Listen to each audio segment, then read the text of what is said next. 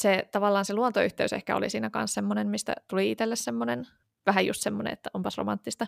Että kun jotenkin mm. mäkin silloin on Islannissa ollut vaihdossa ja Kanadassa ja jotenkin se on jotenkin, on se, on se vaan niin hienoa sitten, kun käy jossain vaeltamassa ja vaan ihailee jotain vuoria ja ruskaa ja vesiputouksia ja tämmöistä, niin kyllä se sille laittaa asioita perspektiiviin. Täysin siemauksin, täysin siemauksin, täysin siemauksin.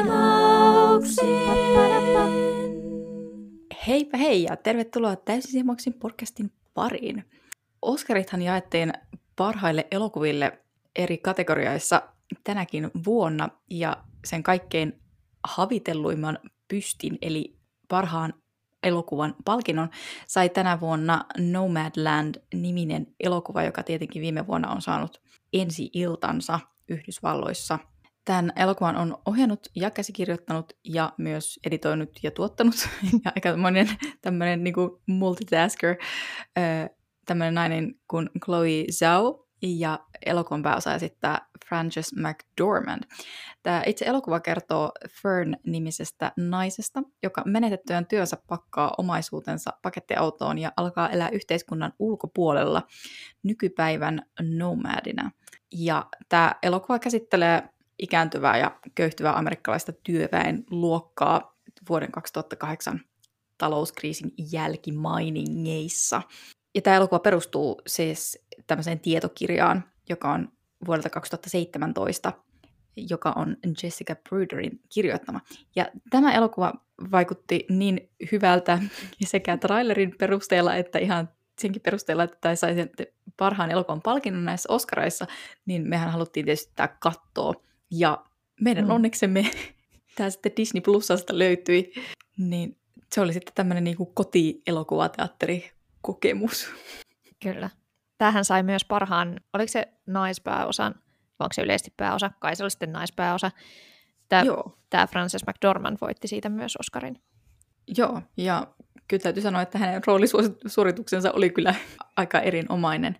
Oli kyllä. Oli. Jos mennään heti, heti syvään päätyyn tässä, että oliko tämä nyt Oscarin, Oscarin arvoinen, niin kyllä mä täytyy sanoa, että kyllä mä ymmärrän tosi hyvin, että tämä sai parhaan elokuvan Oscarin. Että vaikka mä nyt en ole niitä muita ehdokkaita nähnytkään, niin mm. kyllä tämä oli hy- hyvä ja jollain tapaa vaikuttava. Kyllä. Joo, en mäkään niistä Oscar, Oscar-ehdokkaista muista olisi tiennyt muuta kuin se Promising Young Woman, jota on myös kehuttu, mutta se taas on sitten hyvin erilainen elokuva käsittääkseni, mutta sitäkään en ole vielä ehtinyt katsoa. Että... Joo, siitä mäkin olen nähnyt jotain mainoksia ja tra- trailerin ja jotain, mitään kaikkea. Mutta tässä Nomadlandissa oli mun mielestä tosi mielenkiintoista se, että tässä ei juonellisesti tavallaan tapahtunut hirveän paljon, mm. että ei ollut kovin juonivetoinen elokuva, että tämä oli enemmän vaan semmoisia tuokiokuvia näiden nomadien elämästä näiden toisten nomadien kanssa osittain, mutta sitten se suurin matka siinä elokuvassa tapahtuu sen päähenkilö, päähenkilön niin kuin sisällä itsessään, vaikka siinäkin se muutos on tosi, tosi, tosi hienovarainen. Et sitä tuskin huomaa. Että vaikka tehdään fyysistä matkaa, asutaan pakettiautossa ja vaihdetaan paikkaa koko ajan, niin sitten kuitenkin se henkinen matka on paljon isompi. Joo. Siinähän on tosiaan mielenkiintoinen se lähtötilanne. Tosiaan tuossa sanoit, sanoit tuossa alussa, että hän menetti työnsä, niin tässä oli siis vielä sen lisäksi, että hän oli siis miehensä kanssa asunut semmoisessa pikkukaupungissa, jossa tota, sitten tämä mies oli ensin kuollut ja sitten myöhemmin se tuli vähän Suomen tämä metsäjätti siitä mieleen, mutta että semmoinen pikkukaupunki, jossa semmoinen yksi iso tehdas ja yksi iso firma tavallaan toisi melkein kaikki niin kuin kaupungin työpaikat, niin se meni nurin tai myytiin tai jotain. Ja sitten tavallaan se koko kaupunki meni nurin, jolloin häneltä lähti sekä työ alta että oikeastaan myös firman asunto ja niin kuin kotikaupunki tavallaan kokonaan. Ja sitten tosiaan rupesi tämmöiseksi nomadiksi. Ja tällä olisi siis toki ollut sukulaisia, sukulaisia tai että se niin kuin vähän aukeaa se sen semmoinen yleisempi tilanne siinä hitaasti sen elokuvan aikana. Että olisi ollut mahdollisuuksia mennä niin kuin vaikka muiden muoksi asumaan tai tämmöistä, mutta että sitten vähän näkee, että sillä on aika vieraantunut olo semmoisissa paikoissa ja se ehkä haluaa ottaa sitä tai turvautua niihin muihin ihmisiin, ellei ole aivan pakko. Mm. Niin, mutta se, se aukeaa sille aika hitaasti se. Ja hienosti just se, ehkä se päähenkilön se omakin tilanne siinä.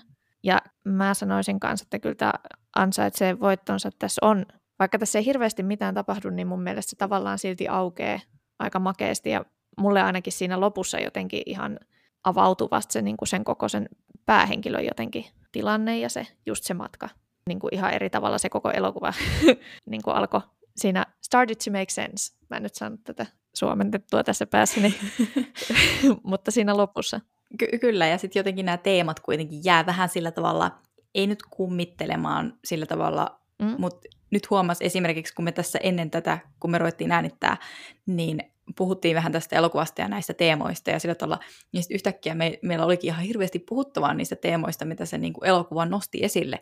Et on mä voin kuvitella, että tämä on tosi hyvä semmoiseksi just, että jos on joku vähän niin kuin lukupiiri, mutta elokuvapiiri, niin, niin semmoinen, semmoinen leffa ehdottomasti, että jos käy katsoa vaikka leffateatterissa, niin kyllä sit sen jälkeen kannattaa mennä vielä jonnekin lasillisille tai Kyllä. jonnekin purkaa näitä teemoja, koska tästä tulee tosi mielenkiintoisia keskusteluja. Tulee, joo. Ja siinä on tosi paljon semmoisia, vaikka siinä on just tommosia tuokiokuvia jotain, niin niissä on myös hirveän niin kuin mielenkiintoisia asioita, mitä ne pohtii ja tavallaan semmoista tiettyä filosofiaa. Ja... No mutta siitä me puhutaan kyllä vielä vähän enemmän sitten tässä myöhemmin jaksossa, niin voidaan... Jep. Se, mikä oli tavallaan mun mielestä mielenkiintoista vähän niin kuin tuohon liittyen, oli se, että tässä oli tosi paljon semmoisia vähän niin kuin lainausmerkeissä dokumentaarisia kohtauksia. Ja tuntuu tavallaan niin kuin joku raja perinteisessä draama-elokuvassa olisi rikkoontunut, että vaikka tämä lasketaankin draama-elokuvaksi, mm. niin sitten se kuitenkin tuntuu vähän semmoiselta puoli dokumentilta. Ehkä johtuen just siitä, että tämä perustuu tietokirjaan osittain, ja sitten se, että tässä osa näistä näyttelijöistä ihan siellä niin kuin, tavallaan ne me- merkittävimmät sivut-osat, niin mm. ne on ihan oikein elämän nomadeja, ne ihmiset, että ne ei ole mitään ammattinäyttelijöitä sinällään, tai en mä tiedä, ehkä osa saattaa Joo. ollakin jostain niin kuin, taustaltaan vaikka, mutta he oli ihan oikeita, oikeita nomadeja. Ja sitten myös tämä koko tuotantotiimi oli oli elänyt niin kuin nomadit, eli me oli elänyt tämmöisistä pakettiautoista koko sen kuvausprosessin ajan, joka oli kestänyt joku kolme kuukautta, neljä kuukautta, niin että he oli niin kuin tavallaan ottanut semmoisen syvän sukelluksen tähän nomad-elämään. Yksi, mikä tästä jäi kans mieleen, oli, tässä on tosi kaunis jotenkin se score tai musiikit tässä, niin mä kävin myöhemmin katsomassa, ne oli Ludovico Einaudin säveltämiä, ja mä mietinkin siinä itse leffan kohdalla, että miksi nämä kuulostaa hirveän tutuilta, niin itse asiassa nämä biisit ei ole, tota, näitä ei ole tehty siis tätä elokuvaa varten, vaan nämä ihan vanho, valmiita Ludovico Einaudin biisejä, niin olin kyllä kuullut osan niistä jo aikaisemmin, mutta ne sopi tosi nätisti, kun tässä on tosi semmoista, totta kai kun siellä karavaanissa mennään tota, tai ollaan niillä parkkipaikoilla ja siellä ollaan tosi semmoisilla aukeilla ja niin kuin, luonnoltaan aika hienoissa vaikka karuissakin maisemissa, niin tota, se musiikki, semmoinen aika yksinkertainen piano, pianomusiikki toimii tosi kauniisti siinä. Joo, mä kiinnitin samaan, samaan huomiota ja sitten mä itse asiassa sen jälkeen löysinkin jonkun sen soittolistan, mitä mä sitten käytin semmoisena niin lukemisen taustamusiikkina. Tuossa toi musiikki vähän heijastelee myös sitä samaa, mitä tässä elokuvassa on semmoinen jotenkin tosi vähäeleinen ja vähän semmoinen viipyilevä tunnelma kokonaisuudessaan. Ja mm. jotenkin tämä oli silleen yks, yksinkertaisuudessaan aika semmoinen niin kuin koskettavan kaunis elokuva mun mielestä. Oli joo. Ja sitten mä mietin myös sitä, että ehkä se viipeilevyys ja se vähäeleisyys ja niin kuin, tai siis niin kuin semmoinen yksinkertaisuus, niin se osittain ehkä peilaa myös sitä nomadien semmoista elämäntyyliä, joka on kuitenkin hyvin, hyvin askeettinen ja, ja osittain semmoinen karu, mutta kuitenkin on siellä semmoisia niin kuin hienojakin hetkiä sitten kuitenkin. On, joo, ja esimerkiksi just kaikki ne keskustelut jotenkin nousee, nousee ihan eri tavalla sieltä, kun siinä on muuten tosi rauhallista, niin sit tuntuu, että niillä on niin kuin ehkä vielä enemmän merkitystä, mm. niin kuin niillä siis onkin siinä, siinä elokuvassa kyllä. Mä en tiedä, olisiko meidän pitänyt tätä nomadiyttä no, nomadiyttä niin kuin jotenkin käsitteenä, käsitteenä tässä avata vähän enemmän vielä öö, mm. niin kuin sitä, että he on tavallaan niin kuin asunnottomia, että heillä on nämä pakettiautot tai niin semmoiset vähän niin kuin yksinkertaisemmat matkailuautot, mistä, mitkä on niin kuin näiden nomadien koteja, ja sitten ne Joo. monesti tekee vähän jotain semmoisia ehkä satunnaisia töitä, ja vaihtaa paikkaa aika usein, että niillä ei ole mitään semmoista tiettyä kiinnekohtaa. Joo, siinähän just ne vaihtokin kanssa esimerkiksi semmoisia vinkkejä niistä, että missä on hyvä parkkeerata ja mistä sua ei tulla häätämään, vaikka just se, että vaikka kaikkien pensiksien pihalle ei voi sitä parkkeerata, että sieltä tullaan sanomaan, että ei saa olla yötä ja semmoista. Mutta tosiaan niin, asunnottomia. Se siinä yhdessä kohtaa just sanoo sitä, että kun joku sanoo joku sanoi jotakuta kodittomaksi tai jotain sanoi, että no, et ei se ole sama asia kuin asunnoton. Mm. Mutta joo, semmoisia tietynlaisia kiertolaisia.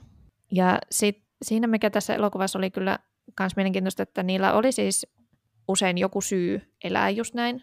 Ja sitten, että kaikille niistä se ei ehkä ollut semmoinen pysyvä jotenkin tila, että siinä oli kaikkia erilaisia motiiveja, mutta siis yksi toki merkittävä oli just se niin kuin köyhyys, että ei ehkä ollut varaa asuntoon tai tämmöistä, mutta sitten siellä oli myös niitä, jotka yksi esimerkiksi puhui semmoisesta healing journeystä, että muistaakseni silläkin joku läheinen oli kuollut ja sitten hän, niin kuin, sit hän päätti lähteä elämään näin, että joillain oli myös jotain muitakin traagisia asioita. Ja että niin, se ehkä vähän vaihteli, että oliko se aivan niin kuin pakon edessä vai vaan ehkä osittain pakon edessä. Joo, ei se yhdellekään tuntunut olemaan niin kuin semmoinen täysin oma valinta. Mm. Mutta siinä just, siinä kyllä hyvin tuotiin esille se semmoinen tietynlainen köyhyysloukku, että näiden tyyppien oli niin kuin pakko ottaa niitä töitä, just niitä matalapalkkaisia, mitä monet oli tehnyt, ne oli siellä Amazonin varastossa ja ää, muissa just vaikka jollain leirintäalueella työntekijöinä ja tämmöistä.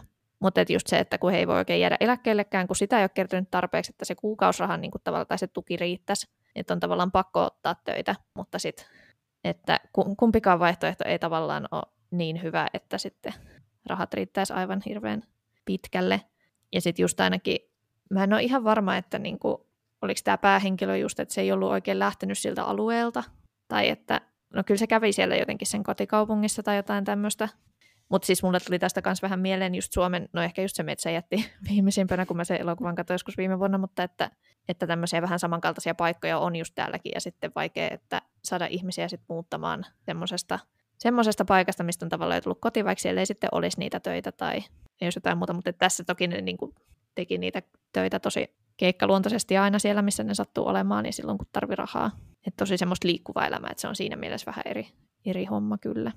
Joo, yksi mitä mä kans myös mietin sitä, kun tässä rupesi helposti ehkä sille itse romantisoimaan tuommoista tietynlaista kertolaiselämää, että... Toi on vähän silleen, mä oon lukenut siis kommentteja esimerkiksi, mitä ihmiset on tästä elokuvasta mm. kirjoittanut, ja osassa niissä kommenteista niin kun romantisoidaan nimenomaan just tätä tämmöistä elämäntapaa, mm. ja jotenkin haaveillaan siitä, että heittää kaiken, kaikki velvollisuudet pois ja lähtee niin kun, elämään, elämään tällä tavalla. Niin, no just se, että se ehkä tämmöisenä hyvä osasana se saattaa aika kuulostaa semmoiselta mökkeilyltä ja vähän tämmöiseltä reisaukselta, ja, mutta, tota, mutta onhan se sitten aivan eri asia sitten, että, että kun se on valinta ja tavallaan sä voit sitten mennä jotenkin kotiin takaisin versus se, että, että se on oikeasti ihan tilanteen aiheuttamaa. Ja niin, on se vähän eri asia e- elää tuommoisesta vaikka käydä jossain pakureissulla joku kaksi-kolme kuukauttakin vaikka, tai mm. useammakin kuukauden, jos sä tiedät sitten, että sä oot tavallaan menossa sinne sun kotiin tai kiinteeseen niin kuin, asuntoon tai semmoiseen, että jos sulla mm. on joku kiintopiste olemassa, kuin se, että sä niin kuin, vaellat ympäriinsä sillä pakulla Jep. sitten niin kuin, tästä iäisyyteen. Niin, joo, että just se, että, että siinä kun siinä, sitä kanssa mä vähän mietin, että kyllähän ne siinä puhuu silleen tosi positiivisesti niistä siitä, siitä niiden omasta elämäntyylistä ja myös se tuntui loukkaantuvan aika pahasti just siitä, erityisesti tämä päähenkilö, jos joku niin kuin vähän silleen sanoi siitä mm. tai jotenkin mainitsi tai vaikka tarjosi majapaikkaakin tai tämmöistä, niin, niin että sitten se tavallaan, että musta tuntui vähän, että nekin tavallaan romantisoi sitä omaa elämäänsä, mutta että just, että onko se vaan semmoista, että tavallaan, että sä jaksat elää sitä, niin sun pitää jollain tapaa ajatella se sen arvoiseksi. Toki siellä oli semmoisia ihmisiä, joilla siinä oli niin kuin ehkä syvempi, niin, että siinä oli ehkä jonkun verran semmoista valintaa enemmänkin mukana. Että sitten et just se, että vaikka se luonnonläheisyys tai joku tämmöinen, mutta on se silti aika extreme, extreme ratkaisu kuitenkin muuttaa pakettiautoon ja sitten niin kuin aivan kaikista muuten niin kuin yksinkertaisista asioista tulee hirveän työläitä ja on ihan tosi oman onnensa nojassa siinä. Jep, niinpä. Sitä voisi kuvailla ehkä vähän semmoiseksi vapaa ja yksin elämäksi, että jos sä oot nomad, niin sä oot toisaalta tosi vapaa menemään ihan minne vaan ja milloin vaan, eikä välttämättä kukaan ole sulle kertomassa, että mm. sun pitäisi pysyä tietyssä paikassa, tai sulle ei ole tavallaan mitään, mikä pitäisi sua jossain tietyssä paikassa, että sä voit mennä ympäriinsä ja sä voit mennä minne sä haluat. Niin. Mutta toisaalta sit se elämä näyttäytyy myös aika, aika yksinäisenä, mm. että vaikka he tavallaan kuuluu tähän nomadien porukkaan, kun niillä oli semmoisia yhteisiä illanviettoja vaikka ja muita semmoisia, että ne niin kuin jutteli keskenään ja jako asioita toistensa kanssa, niin toisaalta niin on taas loppujen lopuksi aika, aika yksin. Mutta sitten semmoinen niin filosofinen kysymys, että mutta emmekö me kaikki ole loppujen lopuksi yksin? Niin. Että sitten mä tavallaan niin kuin sitten pohdin myös vaikka omaa, omaa elämääni tässä. Mm. Et esimerkiksi vaikka, että silloin kun mä asuin Vaasassa, niin en mä oikein koskaan kotiutunut sinne, vaikka mä asuin siellä kuusi vuotta, mikä on kuitenkin sinällään mm. aika pitkä aika. Siis ja... musta tuntuu, ettei, ettei hirveän moni meistä muutenkaan.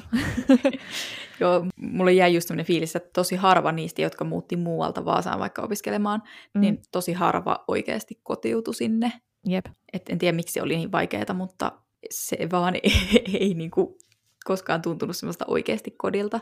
Ja niin, sitten, jo. no nyt mä en ole nyt mä en ole kerennyt vielä oikeastaan kotiutua sillä tavalla niin kuin kunnolla kunnolla tänne Westeroosiin, kun mä nyt on ollut tällä vasta puolitoista vuotta, niin se on aika lyhyt aika. Ja sitten tietysti tämä pandemia-aika nyt on vähän vaikeuttanut semmoista verkoston luomista ja harrastusten aloittamista ja muuta semmoista, mitä niin kuin muuten tulisi mm. tehtyä. Ja sitten toisaalta tämä pandemia-aika on ehkä hyvä aika julkaista jotenkin tämmöinen elokuva, missä tulee sitten tämmöisiä yksinäisyyden ja toisaalta vapauden teemoja myös, mm. koska mä luulen, että moni löytää sitten semmoista tietynlaista tarttumapintaa tähän elokuvaan ja näihin teemoihin, vaikka mm. ei olisikaan koskaan ollut asunnoton, tai vaikka ei olisikaan elänyt tämmöistä nomad-elämää, tai vaikka ei edes haaveilisi semmoisesta, niin, kuin, niin Jep. kyllä se laittaa niin kuin ajattelemaan kuitenkin. On joo. Ja just se, että, että sielläkin ne nimenomaan, osittain se tuntuu myös, että se yksinolo oli niin tietyllä tapaa ehkä valinta, että en tiedä kuinka paljon se kuuluu siihen semmoiseen nomadi tavallaan siihen yhteisön kulttuuriin, että ei ne hirveästi niin kuin yhdessä sieltä. Mutta esimerkiksi tämä päähenkilö on aika paljon hengassa semmoisen yhden kaverinsa kanssa, että saattoi mennä sen kanssa samoihin paikkoihin tai tämmöistä. Mm. Mutta että, että niin kuin, aika paljon ne kyllä tosin siinä silleen yksin, yksin oli. Tietysti täytyy myös muistaa, että yksin, yksinolo ja yksinäisyys ei ole myöskään sama asia, että ne, on, ne voi ei, olla niin. samanaikaisia, mutta ne ei, ne ei välttämättä. Toisaalta se yksinolokin voi olla ihan mukavaa. Tai sillä tavalla molemmat tämmöisiä yksin asuvia, niin mm. on se nyt aika kiva oikeasti. No on se oikeasti aika mukavaa. Kyllä mä en, en, en yhtään kadehdi ihmisiä, jotka on erityisesti tänä pandemian aikana olleet vaikka yhden, yhden yksittäisen ihmisen kanssa niin kuin lähestulkoon koko ajan samassa tilassa. Niin mä melkein oikeastaan huomaan, että mulla on nyt vielä enemmän semmoinen, että, että jos jos näkee ihmisiä, niin sitten jotenkin sosiaaliset akut loppuu aivan tosi äkkiä. Tai että, kun se on, on se kyllä mukava olla itekseen. Mutta yksi, mikä tuossa kanssa oli, että, että joillain niistä tuntui myös olevan semmoinen ehkä syvempi yhteys luontoon tuossa. Toki ne siis, olihan niillä älypuhelimet ja tämmöistä, mutta et ei silleen, ei semmoista samanlaista jotenkin jatkuvaa vaikka yhteyttä jotenkin uutisiin tai ei niillä mitään läppäreitä siellä näkynyt tai tämmöistä, että ja sitten totta kai jos sä parkkeerat siellä autiomaassa ja muussa, niin luontoahan siinä vieressä on. Niin hieno, hienot maisemat oli elokuvassa itsessään ja sitten kyllä mä siis, se tavallaan se luontoyhteys ehkä oli siinä kanssa semmoinen, mistä tuli itselle semmoinen, vähän just semmoinen, että onpas romanttista. Että kun jotenkin mm. mäkin silloin on Islannissa ollut vaihdossa ja Kanadassa ja jotenkin se on jotenkin, on se, on se vaan niin hienoa sitten, kun käy jossain vaeltamassa ja vaan ihailee jotain vuoria ja ruskaa ja vesiputouksia ja tämmöistä, niin kyllä se silleen laittaa asioita perspektiiviin ja sitten, että just, että tuommoinen joku pidempi reissu semmoinen, niin olisi varmasti tosi jees. Mutta... Joo, kyllä ehkä samaistun, samaistun tuohon, että kyllä se suuri osa siitä romantisoinnista tulee nimenomaan just sen luonnon kautta. Et mm. Mulle tuli osittain samanlainen fiilis niistä maisemista, vaikka tietysti ihan eri maisemat, mutta mm. se fiilis, fiilis on kuitenkin sama kuin vaikka joskus Suomessa, Suomessa kesällä, semmoisena kesäiltana, vähän sillä tavalla, että kun kuitenkin on vähän tuolla pohjoisemmassa, niin sitten on tosi valosaa läpi yönkin. Ja jos sitten katselee vaikka jotain järveä tai on jossain jonkun vaaran lailla ja katselee sieltä maisemia, niin kyllä se tuntuu, että, että semmoiset pienet murheet unohtuu ja jotenkin just asiat menee perspektiiviin ja jotenkin semmoinen, se tuntuu semmoiselta sielua puhdistuvalta ja jotenkin tavallaan mm. pääsee irti niistä omista arjen, arjen asioista ja siitä ja sitten jotenkin, en mä tiedä, se tuntuu, että siinä hengittää vähän eri tavalla. Mm. sitä on tosi vaikea selittää, että mikä se fiilis siinä on, mutta mut joskus on, on sillä tavalla, että voisi istua siellä järven rannalla niin kuin ikuisuuden. Siis on se kiva, täytyy sanoa, mulla on tässä lähes ikkunan takana metsä. Toki tässä Pitäjänmäki tali, mutta siis niin kuin kuitenkin metsä, niin kyllä siellä kanssa töiden jälkeen usein käyn semmoisen lyhyen lenkin.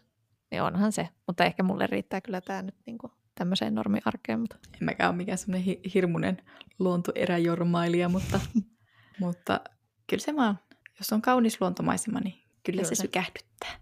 Oli muuten, tuli tästä pandemiasta ja muutenkin mieleen, niin viime kesänä ää, kuuntelin Radio Suomea mökillä. En varmaan muuten kuuntele ihan niin hirveästi Radio Suomea, mutta tota, siellä puhuttiin siitä, että tämmöisiä matkailuautoja myytiin viime kesänä ennätysmäärä, että ihmiset tosiaan innostunut tässä pandemian, pandemian aikana, niin siinä ne puhuu myös siitä, että siinä on vähän oma kulttuurinsa niillä jotenkin, niillä alueilla, minne sitä saa parkkeerata ja että jos siellä vaan liikkuu, että sit, kai siinä oli sitten vähän just tämmöisiä, että ne, jotka siellä sitten niin kuin joka kesä on siellä autolla, että ne oli vähän silleen, että nyt on näitä uusia, ja ne ei oikein tiedä näitä sääntöjä ja tai tämmöistä, mutta tuli, tuli vähän siitä, tai tuli toikin siitä mieleen, koska niillä oli aika semmoinen jotenkin kulttuuri, siinä oli esimerkiksi, ne teki semmoisia vaihtokauppoja, mm. että joku saattoi antaa sytkerin ja toinen antoi sille patalapun tai jotain tämmöistä. Mm.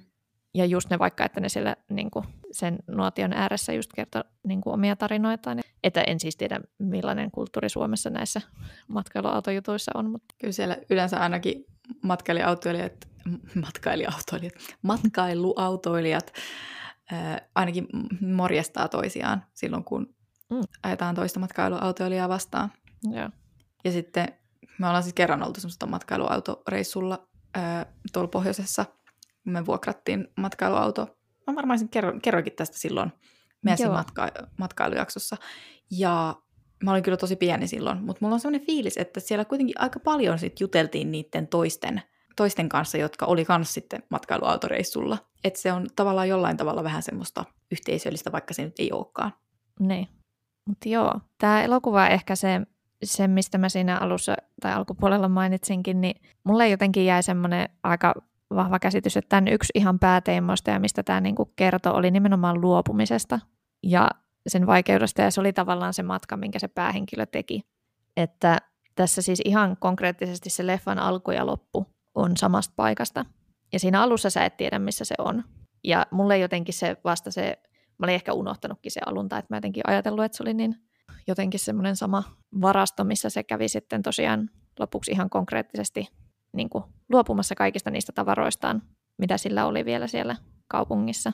Tämä myös ehkä johtui siitä, että mä satuin katsomaan samana viikonloppuna loppuun Midnight Gospelin, semmoisen Netflixin animaatiosarjan, joka, jossa on semmoinen podcastin audio päällä.